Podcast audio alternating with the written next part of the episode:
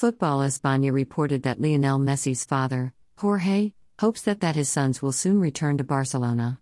Arriving at El Prat airport in Barcelona, the Argentine superstar's father was spotted by the press and asked about Lionel and his time in Paris.